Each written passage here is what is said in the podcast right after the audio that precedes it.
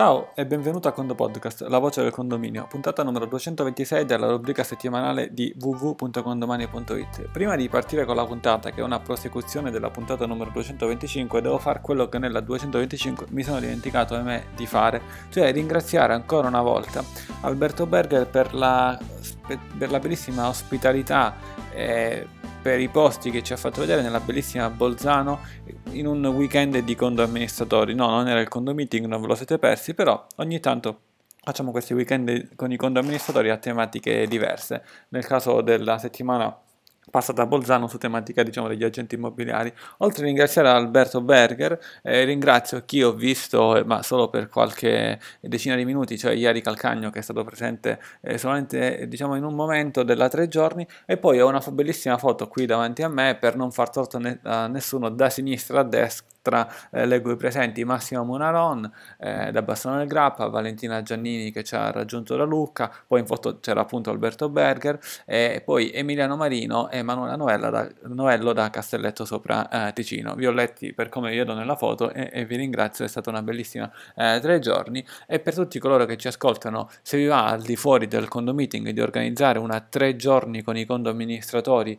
eh, di, diciamo, di discussioni, di relax, ma non appunto un condo meeting, eh, siamo aperti a venire nella vostra città, a incontrarci, eh, a fare un weekend sia di relax sia di lavoro, ma soprattutto diciamo di lavoro all'interno del relax. Sostanzialmente abbiamo discusso di una serie di tematiche facendo delle bellissime passeggiate eh, sui monti eh, di Bolzano e quindi perché no replicarlo anche in altre città. Scriveteci a info.condoni.it o sui nostri eh, contatti privati che evidentemente forse conoscete eh, per poter eventualmente organizzare eh, una tre giorni con qualche amministratore eh, del luogo o qualche altro esperimento diverso. Ritorniamo però invece sulla puntata precedente che era come scrivere una corretta richiesta di assistenza. A un certo punto dicevo sì, chiudiamola qua, non chiudiamola qua, siamo arrivati a 15 minuti di puntata, tempo effettivamente lungo, l'abbiamo chiusa e facciamo una seconda parte. E dicevamo lì nella, nella puntata precedente come si scrive una corretta richiesta di assistenza, oggetto, testo, cos'è un URL, cos'è IDC, cos'è IDE. Però come si manda una richiesta? Via mail a info-condomani.it con la chat in basso a destra. In tutti e due i casi vi arriverà nella vostra mail entro 30-60 secondi, eh, dipende diciamo dalla natura della vostra mail, un, un'email eh, con un numero di protocollo, eh, un numero univoco, così come l'IDC del condominio e l'ID dell'esercizio, che vi dice ok, la tua richiesta ha questo numero di protocollo, è stata protocollata. Se questa email non ti arriva, o a noi è arrivata la tua richiesta ma a te non è arrivata la risposta o tendenzialmente molto più prob- probabilisticamente direi nel 99% dei casi in cui non ti arriva l'email eh, la tua mail a noi non è mai arrivata perché ad esempio al posto di scrivere info-condomani.it è scritto info-codomani.it o qualche altra cosa simile allora state subito lì a comprarvi questi domini. Sì sì sì se volete farlo. Eh, a parte la battuta, può essere che non ci è arrivata e ci capita a volte qualcuno che dice no, no, no, vi siete comportati male perché alla mia richiesta non mi avete risposto, ma quando ce l'hai mandata questa richiesta? Qual è il numero di protocollo? Poi scopriamo che l'email non c'è mai arrivata, eh, indipendentemente da chi siano le colpe, un errore di distrazione di chiunque esso sia, e in quel caso effettivamente ci possiamo fare poco, se noi non sappiamo che tu ci hai mandato l'email, questa email non ci arriva, come facciamo chiaramente a risponderti? Quindi assicurati dopo che ci mandi un'email che ti arriva dietro un numero di protocollo. A quel punto la colpa è nostra se non ti rispondiamo o magari ti rispondiamo ma non ti arriva la risposta perché ti finisce in spam, ma lì è un'altra partita, è un altro gioco. A questo punto però cosa ti dico? Se nel proseguio della discussione vuoi eh, rispondere, ad esempio ci mandi un problema, problema A, noi ti rispondiamo con ulteriori richieste B e tu vuoi rispondere, non, non, non inviare una nuova email da zero, perché la tua email ha un numero di protocollo. Quando ti arriva la risposta dal nostro sistema di assistenza, devi rispondere a quell'email con ulteriori richieste con un saluto, con un ciao, con quello che vuoi, se è inerente a quella problematica. Non mandare una nuova mail perché altrimenti non si aggancia alla discussione precedente. Per chi ti risponde, capita che ad esempio ci mandi una richiesta, noi ti, diamo, ti chiediamo degli ulteriori dettagli, dopo due giorni ci rispondi con questi dettagli mandando una nuova mail, aprendo un nuovo protocollo, un nuovo ID di protocollo. È come se vai in un ufficio a chiedere le informazioni, poi torni dopo 10 minuti per dare ulteriori dettagli perché prima non c'erano, quella persona ti sta aspettando con questi dettagli, ma tu vai in un'altra città, in un altro ufficio e chiedi a quella, a quella nuova persona. E allora?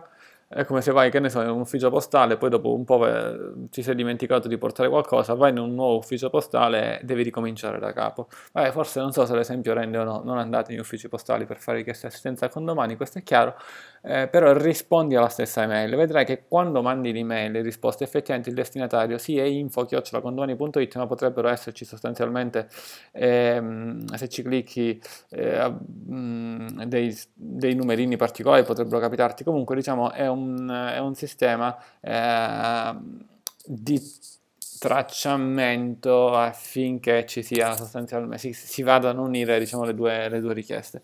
Allo stesso modo nell'email c'è scritto se tu ricevi la nostra email, non scrivere, rispondi scrivendo sopra questa linea, mai al di sotto, e puntualmente qualcuno scrive al di sotto della linea. Perché? Perché un nostro sistema di assistenza, che alla fine è Zendesk, eh, recepisce il testo solo sopra quella linea. È come per dire non attraversare la linea gialla del treno se il tre, eh, nella stazione, tu lo attraversi poi ti pesta il treno. Eh, eh, ok, non è questo il caso, però insomma non, andare, cioè, non, non scrivere là per poi dirci ah ma non mi hai risposto la cosa che ti ho scritto sotto sostanzialmente. No, non la reggiamo, eh, non la leggiamo tranne con tecniche un po' più difficili, si riesce ad arrivare a quel testo, ma fai conto che noi non leggiamo eh, tutto, quel, eh, tutto, quel, testo e quindi scrivici sopra.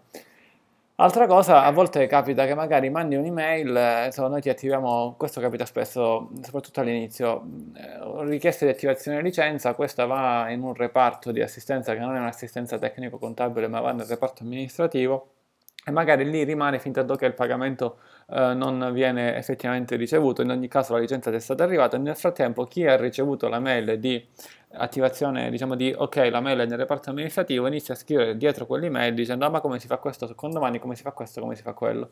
Quei ticket sono dei ticket dormienti che magari vengono presi ogni 2-3 giorni in attesa della ricezione del pagamento. Cioè se lo mandi ora magari il pagamento arriva domani mattina o arriva dopo domani e certamente se lo mandi oggi che faccio esempio è venerdì in effetti non registro venerdì ma un esempio il pagamento arriva lunedì sabato e domenica quel ticket tendenzialmente non viene analizzato perché tanto non arriverà il pagamento sabato e domenica però sabato domenica domenica noi siamo lì in assistenza a volte anche a rispondere, anche se non è dovuto come tipologia di giorni, e quei ticket non li andiamo proprio a guardare.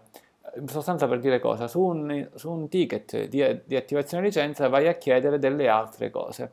Ecco, il principio è scrivi una mail nuova se stai chiedendo qualcosa di nuovo.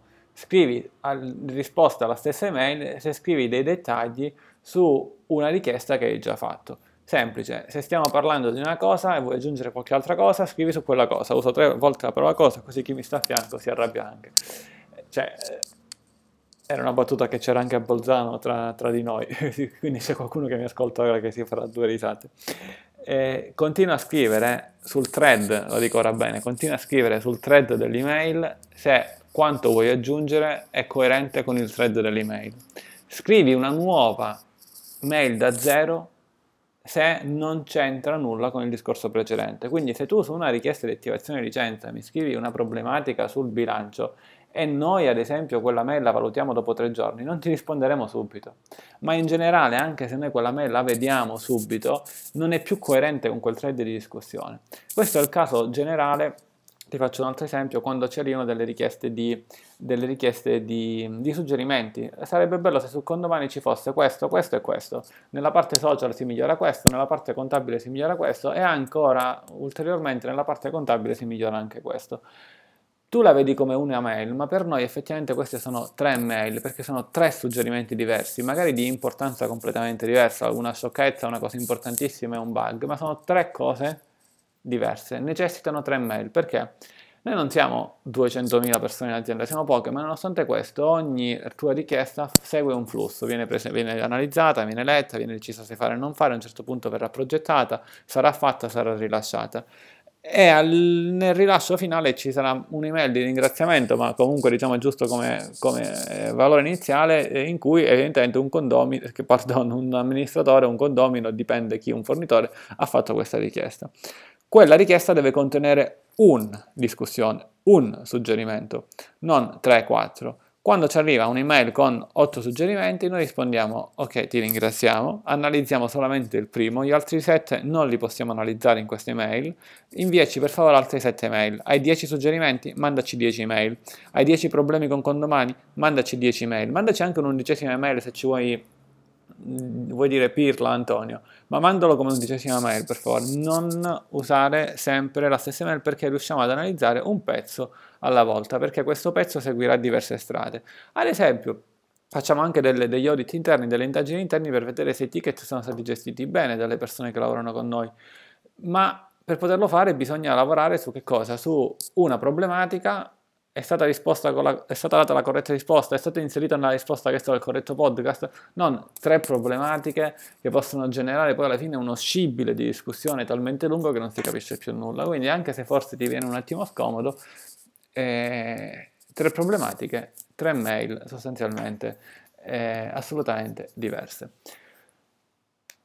Ora aggiungo un altro pezzo tutte le tue risposte, le domande che ci fai, le risposte che ricevi, tendenzialmente ce le hai nelle email, però potrebbe capitare qualche volta di dover, che tu vuoi andare a cercare qualcosa di vecchio, di precedente, è sufficiente andare a cercare nella tua email. Bene, semplice, però magari le tue email le hai cancellate. Dove si trovano tutto ciò? A volte ci dice, eh ma ho perso la risposta che ci hai dato un mese fa, me la potresti rimandare perché ho cancellato l'email. Ecco, se tu vai su, segnati questo link, condomani.zendesk.com Zendesk.com. Con domani devi sapere come si scrive. Zendesk è scritto come Z di Zorro, Empoli, Napoli, Domodossola, Empoli, Savona, K.com, com come commerciale. E poi fai il login su un qualcosa che tu molto probabilmente non ti sei mai registrato, ma se tu hai mandato con la tua email un'email a Condomani, in automatico c'è la registrazione su questo sistema, lo trovi nella privacy policy di Condomani, nel GDPR, eccetera, eccetera è registrato. Effettivamente tendenzialmente non sei la password perché appunto non ti sei registrato, quindi quando tu fai login fai richiesta password, ti arriva un'email effettivamente con l'invito a settare una prima password effettivamente.